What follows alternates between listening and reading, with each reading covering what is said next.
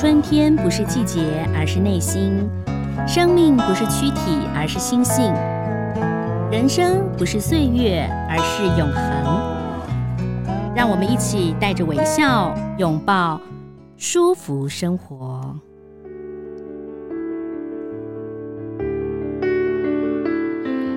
各位听众朋友，大家好，我是赵婷，欢迎收听今天的舒服生活。新的一年啊，我想可能很多朋友对于新年啊，都会有一些不同的一些愿望跟期待啊，尤其是在岁末年终的时候，就会想想说，哎呀，我今年做了什么啊？那有些人在投资股票啦，他就会算算今年我赚了多少钱；有些人呢，就会希望说，哎，我今年的功课怎么样？哦，来一年呢，希望能够考到好学校。但是有没有人算过说，我今年快不快乐？我今年到底有没有赚到健康啊？好像都没有这样总结哈。呃，就于我也是这样，都是会总结一下说今年做了什么事，但是并没有说到说，哎，今年是不是体脂降了什么，胆固醇降了一些，有没有更健康啊？那今天呢，很高兴为大家邀请到一位来宾啊，这位来宾呢，我跟他哎没有见过，但是呢，我常在网当中看到他的文章。邀请他呢，就是非常羡慕他的生活，也就是现在我目前还没有办法达到，但是我希望我可以达到啊！欢迎粉圆妹，你好，嗨，赵婷老师，各位听众，大家好，我是粉圆妹，谢谢你特别从台中来我们的这个福报的 Podcast，是没问题 哦，粉圆妹啊，就是让我们很好奇的，就是你知道我们网络上常常会看到说。什么？我几年赚几亿啦？我的人生怎么样啦？哈，然后我自己创业等等。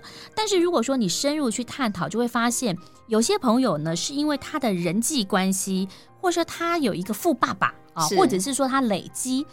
但是你呢，跟他们不太一样。你四十三岁是不是？对，听说就开除老板了，而且你并没有什么样的背景，可以不可以来谈谈那个过程啊？对对对，我是这个低学历、低职务。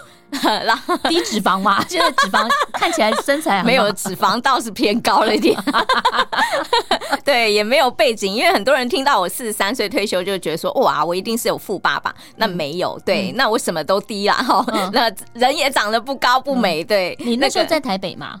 呃，我工作在台中，哦、那就是因为说，呃，我以前住台北的时候身体不好，哦、好，我二十几岁的时候要靠吃止痛药才能走路。所以呢，我很排拒回到台北，因为台北的气候啊，呃，或或不太适合你。嗯，对对，气候可能压力之类，因为医生也找不到原因啦。嗯，那我是到了台中之后才渐渐好。那中间也有跑回台北，呃呃，工作两个月之后，就发现说，哎，旧疾又复发了。哦，对，所以我就很确定说，哎，台北不太适合我。嗯嗯。那所以在四十三岁的时候，就是碰到说公司想要调我回台北。哎呦。那很好啊，很多人多想要去台北 啊，不过也不会，因为台中也很好过，很好玩啊，对不对？呃，台台中天气比较好，适合我，而且公公司会觉得你家就是老家就在台北，我给你调到台北应该没有问题呀、啊。对，那但是我就是跟他表达说，我身体不太适合台北。假如今天公司说，哎，我补助你交通，补助你住宿，然后维持原来的薪水，让你来台北工作，那你。那你是不是可以配合一下？但是我说我的身体状况，如果我到台北，我可能白卡不能走路，嗯，每天三餐要靠吃止痛药，你才能走路的话，哎嗯嗯，请问一下，你的人生有什么色彩？是，是没有色彩嘛？对不对？对。对，那因为我经历过这个过程将近十年，嗯嗯，嘿，那那时候觉得很无助，我我甚至在床上啊，嗯，要这样撑起来走到盥洗室。那很严重哎、欸，到盥洗室都要二十分钟哎、欸，不是因为我家很大、啊，但但是你查不出原因，对不对？对对对，哦、医生查不出原因，风湿，反正就是就是，反正你就是不适合台北啦。对，那那那时候就问医生说，那我这样子怎么办？哈、嗯，我才二十几岁，嗯，那未来日子怎么过？嗯、他说，就你痛的时候就来拿吃拿止痛药吃啊。嗯嗯，我说吃那个药不是伤肾伤肝伤胃伤肝吗？对对，他说嗯就是。就是你吃十年再说吧。可是我后来算一算，我真的吃超过十年，嗯，所以我很不想要这样子的生活，生活再回到我的人生，嗯，所以我就觉得说，我要配合公司，嗯，去去这个嗯，回到台北，你回到台北，对，然后呢，他并没有给我一个很有发展的前景的工作，哎、嗯。嗯，他只是叫我再做回秘书的工作。可是其实我那时候想要呃往讲师方面发展，所以他并没有给我一个好像呃很很培养我的一个愿景。那可是却要我去这个台北，然后我要承受身体上的不舒服。所以那时候我就盘点了一下我的退休金的储备状况。你四十三岁的时候盘点了多少钱？大概跟我们大概跟我们说，如果愿意哦，我本来的计划是呢，希望五十岁的时候嗯退休，然后未来可以领呃一年是六十万。嗯哦，对，一年六十万，一个月五万了，但不见得会花到了。对对对，那但是呢，哎。既然那个时候发生在四十三岁，嗯，好，没有办法再继续工作的话，嗯，那我有是不是有办法把这个计划，哎、欸，就在这个时候，对，就就展开呢？嗯、好，我就盘算一下，哎、欸，我大概可以变成一年零五十万。哎、欸，那你是很有计划的，因为你知道现在很多五十岁的人啊，啊你四十三岁要退休嘛，很多五十岁的人他现在去盘点自己的，呃。财务状况可能都没有那么多钱，你是因为有保险是不是？就是你你之前就是一直有这个观念，所以你有做储蓄险，或者是说你有做定存，或者你有做。ETF 的投资等等呢？好，那时候是我在二十九岁的时候，因为我在保险公司上班，所以、哦、你在保险公司上班。对，嗯、那那个时候，因为我认知到，哎、呃，我认识的这个呃理财工具也不多啦。哈、嗯，那个时候也只有除呃保险，对对对，跟定存嘛啊。然后有时候有人会存点美金，嘿嘿。嗯、那那我就想到保险为什么适合我，是因为我有五光的担忧。五光就是光，光这个是呃，你有钱的时候有可能来跟你借，你可能借光，嗯，好，或者是投资亏光，嗯，好，或者是自己。万一躁郁症花光，对不对？或者是说，哎，有的亲朋好友来跟你索啊，哈，呃，索讨啊，哈，好，还有会被骗光，有没有？我们社会新闻 真的常听到。那我很怕这个五光，因为二十九岁就你就二十九岁就有这种想法，真的很不错。因为现在我们之前还有访问过那种，就是希望大家来做信托的，就很多人五六十岁。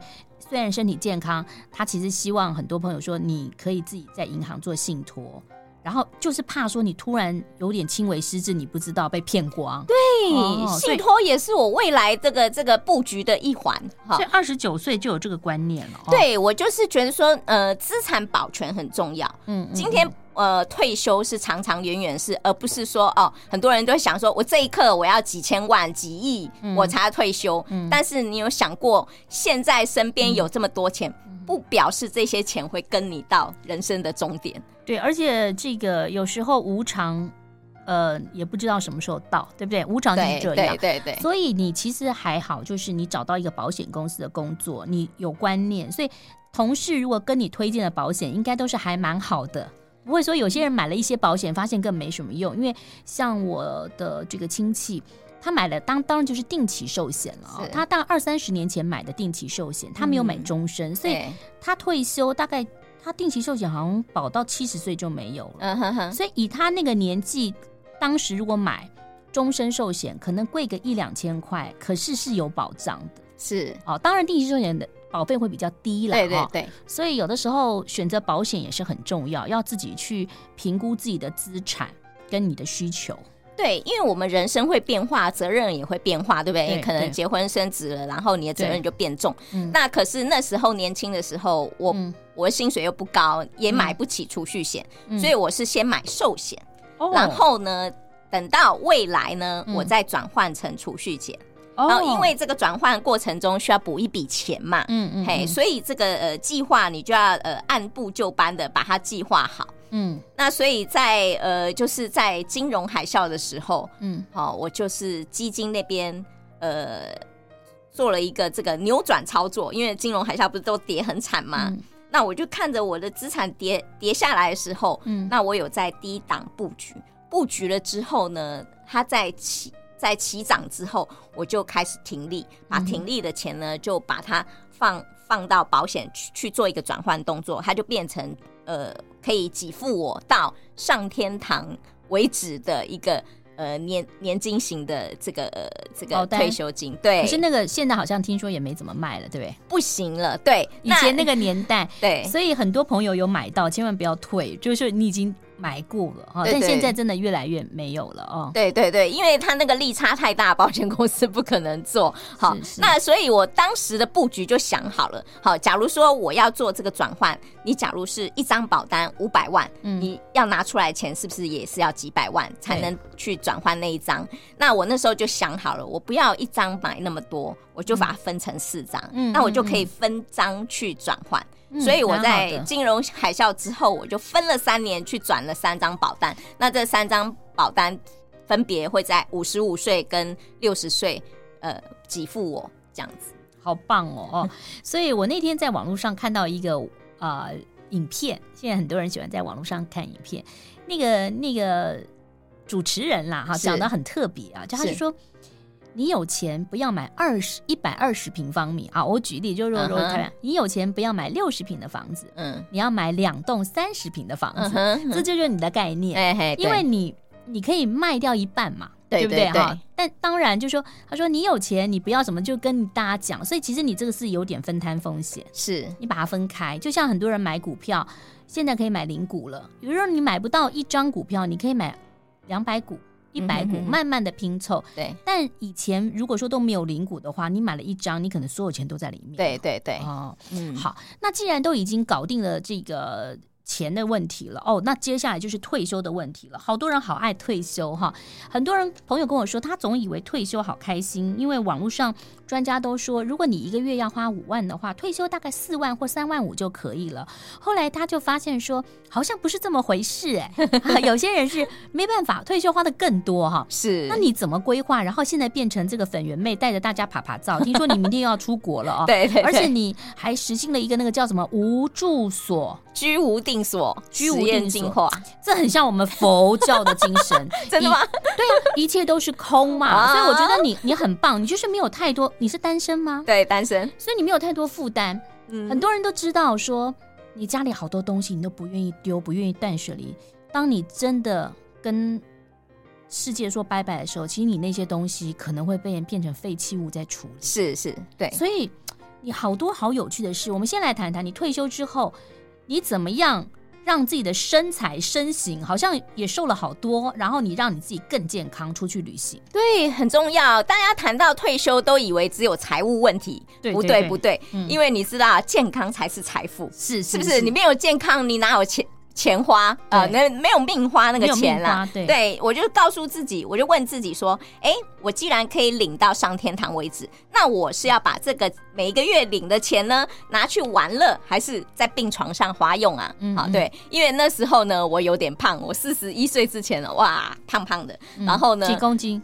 哎。五十五以上我就不算了，好好好，就是五十五以上。但因为要告诉大家，粉圆妹的个子不高，嘿，对。那然后那个时候正在存退休金的时候呢，哎，我就意识到这件事，我要齐头并进。所以同事就会找我去减重比赛，嗯、然后我们四个同事减重比赛，我们就自己设。然后我当时就是设七公斤，结果后来呃六个月七公斤的目标，嗯、结果我六个月减了十一点二公斤。哇，你很有毅力！哎，减完了之后呢，我就发现说，哎，自己其实对运动产生了兴趣。嗯、那我就把这个好习惯继续维持，一直到现在。嗯，那呃，因为呢，对，你要有运动有肌力，你才能到处爬爬照。对，你看，光去一个欧洲旅行，哎、嗯，欧洲要走很多路的。对，那如果你没有好体力，坐个飞机你就累死了。是对，是。所以那时候我就是哎。我就退休之后，我就先立定我要开始爬山，嗯，爬百岳，嗯，嘿，对，因为就强迫自己要去训练自己的体能，嗯，然后呢，后来就是有骑单车，嗯，嘿，这个交叉训练才不会觉得无聊嘛，哈，对对。对，然后我就单车环岛了好几圈这样子，嗯，那居无定所就是我就是带了这个呃两个两袋这个嗯。马鞍袋，然后一个背包，哎、嗯，就就。所以你今天来我们这个人间福报录音，就是你的所有家当都背着吗？这个就是我明天要出国的家当，对，因为我是做联航，所以限额七公斤就是这一包了。这个很好，就像前一阵桃机停电，你也不用怕，因为你就背到飞机上了，对不对？对对对对，哎对，所以你纯健康很重要啊，当时毅力也很重要。我在网络上看到，其实你很多东西都是水煮的啊，那就是简单为主。但是健康却有哈，有有一些蛋白质什么都有搭配，还有蔬菜啊。那回到你刚刚讲说健康非常重要，然后你也去欧洲旅行，我甚至在网络上看到你说啊，你其实有时候出去旅行花费很少，你怎么会可以把花费减到最最低呢？你是怎么样去找到联航？然后你又是怎么去旅行？然后听说你英文也不好，但你也不怕，反正就是就趴趴走就对了。对对对，那我的旅行。很重要，里面的元素就是要有包含运动，嗯，所以呃，像我去走朝圣之路，就是徒步啊，嗯嗯嗯，好，所以我呃今年去欧洲八十二天，就是到了那个城市之后，我就是观光，我都是用徒步，我都你就背着你的背包是不是？呃，对，因为呃我住定点，你就不用背大背包，就背个一日的轻包就出去。嗯嗯因为其实欧洲它城市里面景点很近嘛。你去欧洲八十二天花费多少钱？呃，十二万。但是这十二万我又赚回两万，所以净花费是十万。十二万没有含机票，含全含，保险什么都含。八十二天是快三个月。对对对，你花台币十二万。对对对，其实你你当欧洲人，你跟他说你住在那边，你花十二万三个月也很少哎、欸。呃。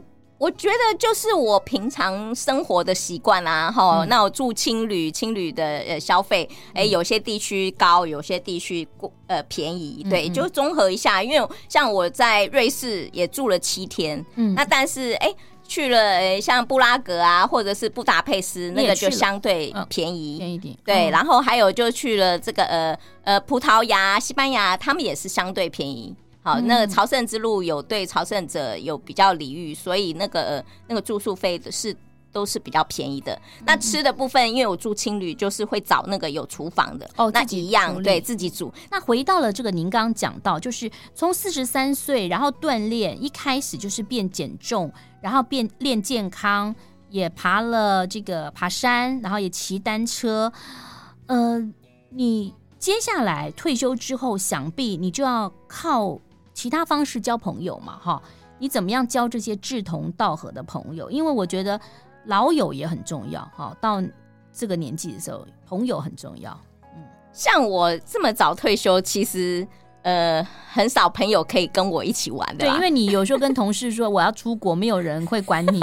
对对，他们他们都会害怕你找他，因为他们要上班，对，对，对，没有那么多时间。那我也后来我很喜欢长时间的旅行，嗯、因为你一一趟呃一层机票买下去之后，嗯、你当然要在国外待久一点，就是平均分摊掉那个机票。所以你自己也会上网去看，比如说呃，你这个机票这样飞，有的人会去买那种，就是从这边飞，然后从可能东岸过去，然后西岸回来，这样不要往回走，然后票票比较便宜。是是对对，类似就是常常要去注意这些讯息，嗯、然后呢，哎，航空公司它都会有提什么促销方案，他就会寄信给会员啊。所以你那个呃喜欢的航空公司，你就加一加会员，他就就会把资讯寄给你。可是你英文不好。对，到欧洲有时候不见讲英文，你外语不好，你怎么敢踏出第一步？你的第一次旅行是自己去的还是跟别人去？啊，我第一次第一次一个人自助行是在二零一九年。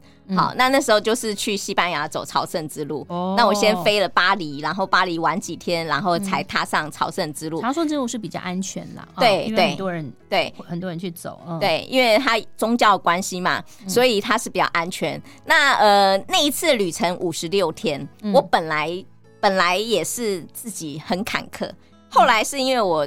呃，参加了一个那个践行笔记的甄选活动，它有一个特派员的甄甄选活动，那我就去投稿，然后呢，哎，我就被选上。中文投稿，哎，对对对，那呃，那厂商会有赞助衣服啊、背包啊、鞋子这样子，那我就为了那个呃衣服、背包、鞋子。对，因为那个价值一万五嘛，就等于自己省了买嘛。因为很多的朋友，像我记得有一些歌手，我问过啊，哦，那那个、呃、很多的歌手说，哎，你小时候就从小就比赛啊，对，你是不是很喜欢唱歌？是，他们有时候开玩笑说，对我是真的很喜欢唱歌，但是还有一个原因就是我想要赚那个礼物。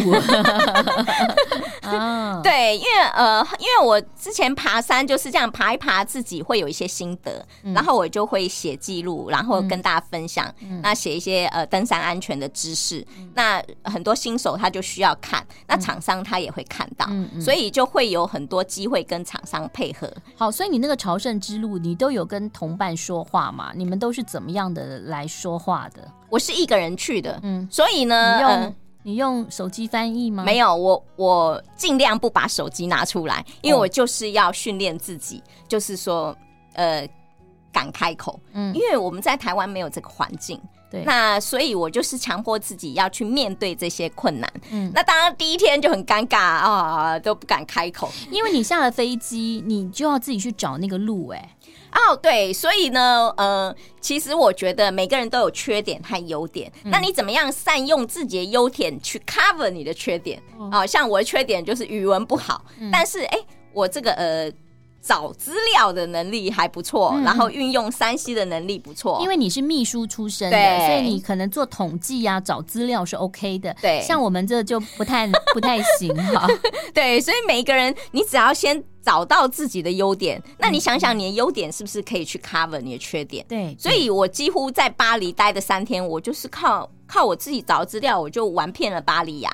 对，哦、我就哎、欸，什么知名景点罗浮宫啊，这个巴黎铁塔啊，那个塞纳河啊，嗯嗯嗯、全部都去了嘛。好，那那然后呢，在朝圣之路上的时候，第一天嘛，呃，出发的时候，沿路大家都会跟你 say say say hi，bonjour，好，哦、因为我从法国边界过去 哈，bonjour，对，然后呢，哎、欸，对，那就有一个意大利人就飘到我旁边来，嗯，因为为什么呢？我我很有心机，我背着国旗去。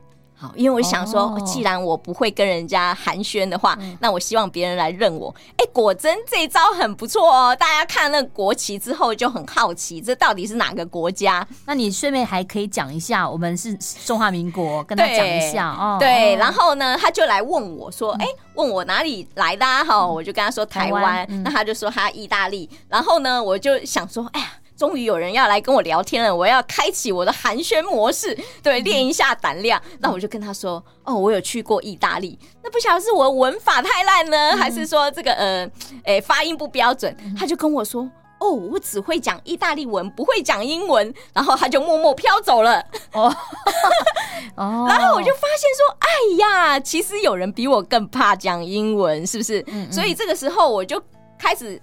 发现我有信心了，嗯、对不对？既然大家都不会，因为你看欧洲国家很多人他也是不愿意讲英文的嘛，所以他们相对的哎，英文的呃能力也没有说没有想象中的好，嗯，就一般的平民老百姓。对对，嗯、那因为在那条路上，哎，我们。会碰到二三十个国家的人，嗯、大家共同语言还是会讲英文，嗯，所以就诶、欸，有些人也不会啊。我像我碰到这个呃，这个法国来的老爷爷老奶奶，他们也是英文单字没有比我会几个，而且他们口音也蛮重的嘛。对，对对嗯、那那可是他们很爱跟我聊天，嘿，对，嗯、那他一样也可以用，呃，他也不太会用山西但是他会用原始的方式去走路，嗯、所以你就会发现说，哦，其实每一个人到这条路之后。好，就会变成发现自己的潜能啦。所以你很厉害，你第一次就是走了五十几天，对。然后你到欧洲八十二天，花了十二万，中间有赞助，反正就是花了十万哈。那回来之后就要休息嘛？那你的那个行李当中到底是要怎么放啊？就是放几个换洗的衣服就可以了，是不是？就是带带两套就够了，带两套。对，就要带一套那种，比如说有 party，因为欧洲比较喜欢穿小礼服。若晚上某一个餐厅一定要穿礼服。哦，走朝圣之路是没有没有没没有 party 这件事，哦、现在啦，现在也没有啦，也没有。对对对，哦、那都我的衣服大家都是就是排汗型的，就是机能型的，嗯，那就是强调轻薄，然后易干。嗯、那走朝圣之路就穿一套，然后呃晚上睡觉的时候另外一套，隔天起早上起来又再穿这个行走的这一套，这样子，嗯，嗯嗯。就两套这样子替换。二零一九年到现在二零二三年，哇！所以其实你的故事让好多人好有信心，觉得说，哎，奇怪，我已经五十几岁，我要退休，甚至有人六十岁说不行啦，我我体力不行，我英文不行。事实上，要跨出去才知道自己可不可以。对，就是二零一九那一次，我就突然发现说，哦，原来我有很多的潜能与可能。嗯，如果我那个时候一直纠结说啊，我语文不好，我不敢出去，怎么怎么。没有跨出去的话，嗯嗯，其实也要感感谢那个厂商啦，因为我就是告诉自己，我甄选上了，我就不管怎么样，我就是要出发。嗯、可是要是没有那个甄选，我可能一直 delay，一直 delay，对不对？找很多借口帮自己 delay。嗯、那所以有的时候人是需要你有一点责任感的。好，因为我接了那个案子，我就觉得说，哎，我必须踏出去，好努呃，鼓起勇气。克服困难。哎，那粉圆妹，我想请教你，就说你退休到现在，有没有还想要回到职场呢？没有，没有一天有这个念头过，没有一天有这个念头。因为最主要你，你你买对了呃的这个保险嘛，那个年代的保险 covering 你的生活，可是你自己手上的零用金，或者说你自己的呃钱是怎么运用的呢？那其实说呃，因为我的保险也是从五十五岁。和六十岁开始领，哈，总共三张，嗯、一张五十五，两张是六十岁开始领，了没？呃，开始啦。哦，好，对这样就知道你年纪，因为不好意思问你。哦，不会啊，我今年五十五。哦，五十五开始领第一张就对。哎、欸，去年已经领第一张了。哎、欸，等一下，那你四十三到五十五中间是怎么过的？对，我就是正在讲这件事哈。嗯、那就是因为除了保单，我还有基金嘛。嗯，嗯所以所以很多人就问我说：“那你四十三岁的时候怎么敢？”嗯。怎么赶？嗯、对，因为在四十三岁的时候，嗯、我已经记账十二年。嗯，那在记账过程中，我非常能够掌握自己的消费习惯。嗯，这很重要。那这个消费习惯呢，已经变成我的价值观。嗯，就是说，哦，花钱就是这样，所以我不可能一退休之后就会改变我花钱模式吧？嗯，对。对，那所以。这个十二年的这个数据就知道说，哎，我每个月花多少钱，嗯、那我有多少钱可以过活，嗯、那你就不会恐慌。嗯、那很多人是不知道，他他只是凭印象，嗯、哎呀，我大概一个月花个两三万就够了。那那他没有数据去支撑，所以你四十三岁到五十五岁十二年，你完全就是靠基金的状，因为你退休前就记账嘛。对，好有趣，你记账十二年，然后你退休照你领第一个保单。到呃，跟大家世界说拜拜之前，你这十二年是靠基金跟你的投资，对，基金基金，然后还有就是我在五十岁的时候就呃劳保就一次领，对哦一次领，对，那一次领之后我也是放在基金里，就变成利息这样子每个月领，嗯、我就是自己创造自己的劳劳保年金啦。但是基金不见得，基金有赚有赔耶，对不对？呃，刚开始的时候，我也是投资股票型的，没有没有去做调整，然后后来就会发现说，哎，那有的时候有高有低嘛，刚好你要用钱的时候就低，嗯、那是不是呃赎回了之后，那你就很难翻身了？嗯嗯、所以后来我就是整个调整，就是放在债券型的，那我就是靠领息。那债券很重要，是你不要再去看它的净值了。对。因为有人讲说基金有时候配息是左手配到右手，但有人不这么认为。像我个人就不不这么认为啦，嗯、就说它其实就是一个累积时间，时间越久，你再回去看它的投报率。但因为这一两年的配息的基金当中，其实认配的蛮多，对对，是因为 AI 的涨价嘛，所以很多人会把他的钱放到债券。所以就像你刚刚讲，你债券先不要看你的本金多少，反正他就跟你配配配，以后再说，因为他可能有一个。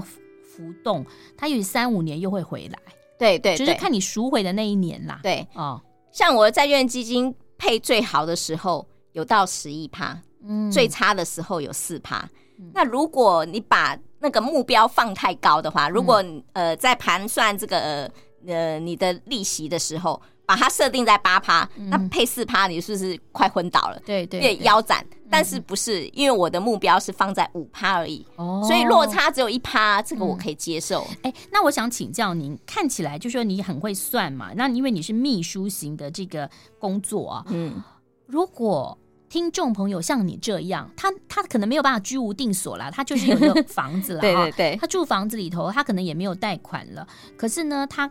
还是有房屋税跟地价税嘛，其其他可能都没有。是，那他到底要多少钱？你觉得才可以跟老板说拜拜？这是很吊诡的事哈。那呃，媒体都会问说，都会说，哎、欸，你一定要几千万、几千万才能退休。有人以前说一千，后来说不行，要两千五，后来又说四千，那也有人说六百就可以哈。那个。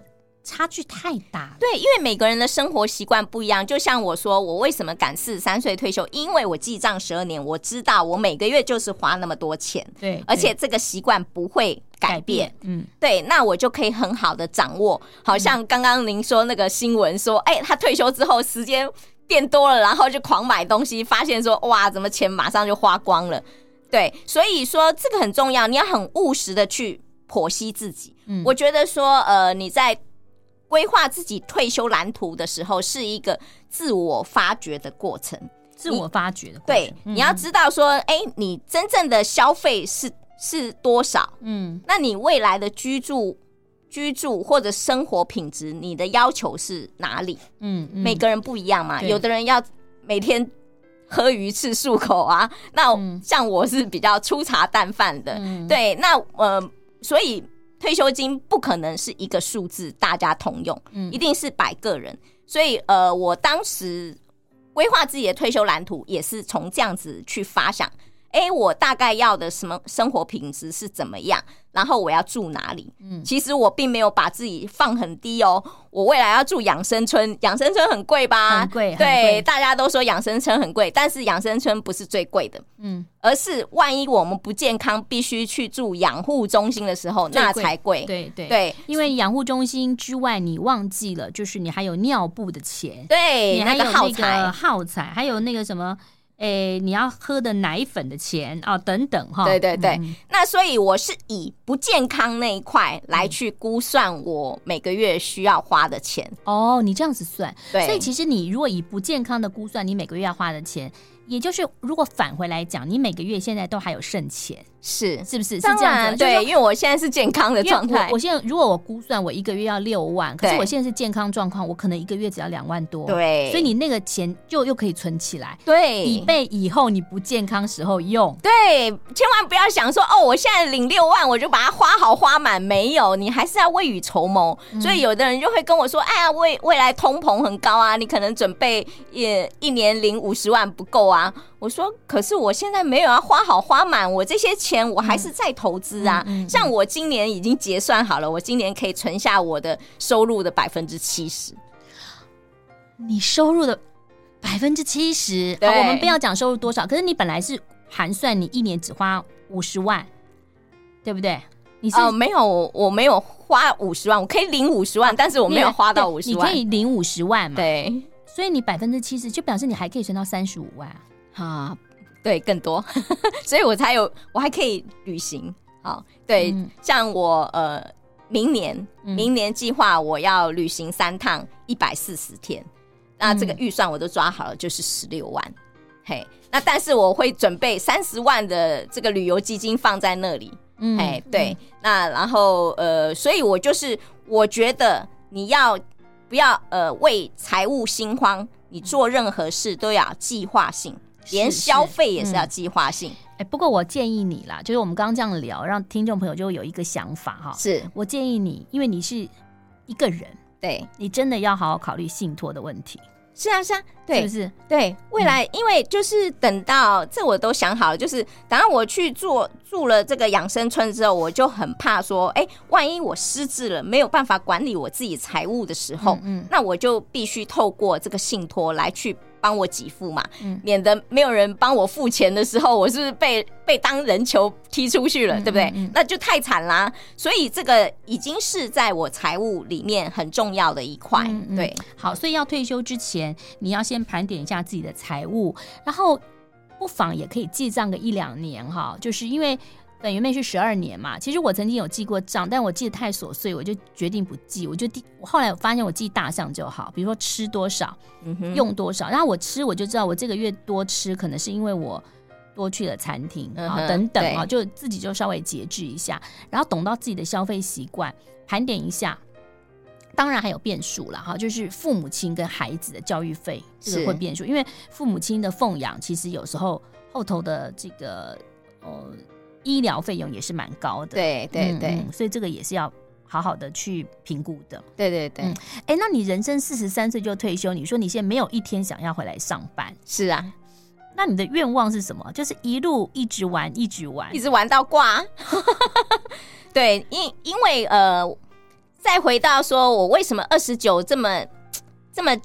坚决的要去把自己的退休蓝图去做好，因为身体不好，对不对？对，就是因为我经历过二十几岁那站不起来的那个日子，那时候我想想，你有一个念头，就是我活不过五十岁。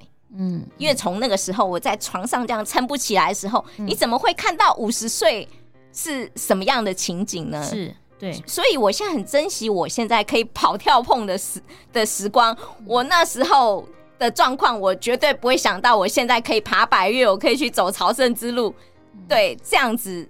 这样子一个健康的身体是对对，我觉得很重要。还有多行善啊，就有的时候很难讲，就有的时候啊，你觉得你好像是这样，可是你中间很多的因缘哈，然后呢，哎，就发现哎，你的人生过得会越来越好。是对、哦，好，你这样子推广也是一个很好的生活。因为呃，亚洲的朋友来讲，其实我们都是以工作为主，对，但是有时候往往忽略了自己的生活。嗯、呃，像有些朋友住在国外，他们。有时候假日啊，就会去海边走一走啦，或户外走一走。我觉得这也是很好的，因为要平衡生活，生活不是只有工作跟赚钱。没错，没错。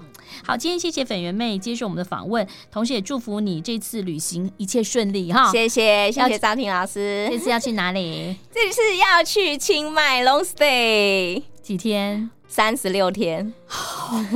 好羡慕啊！祝福你一切顺利，拜拜，谢谢，拜拜。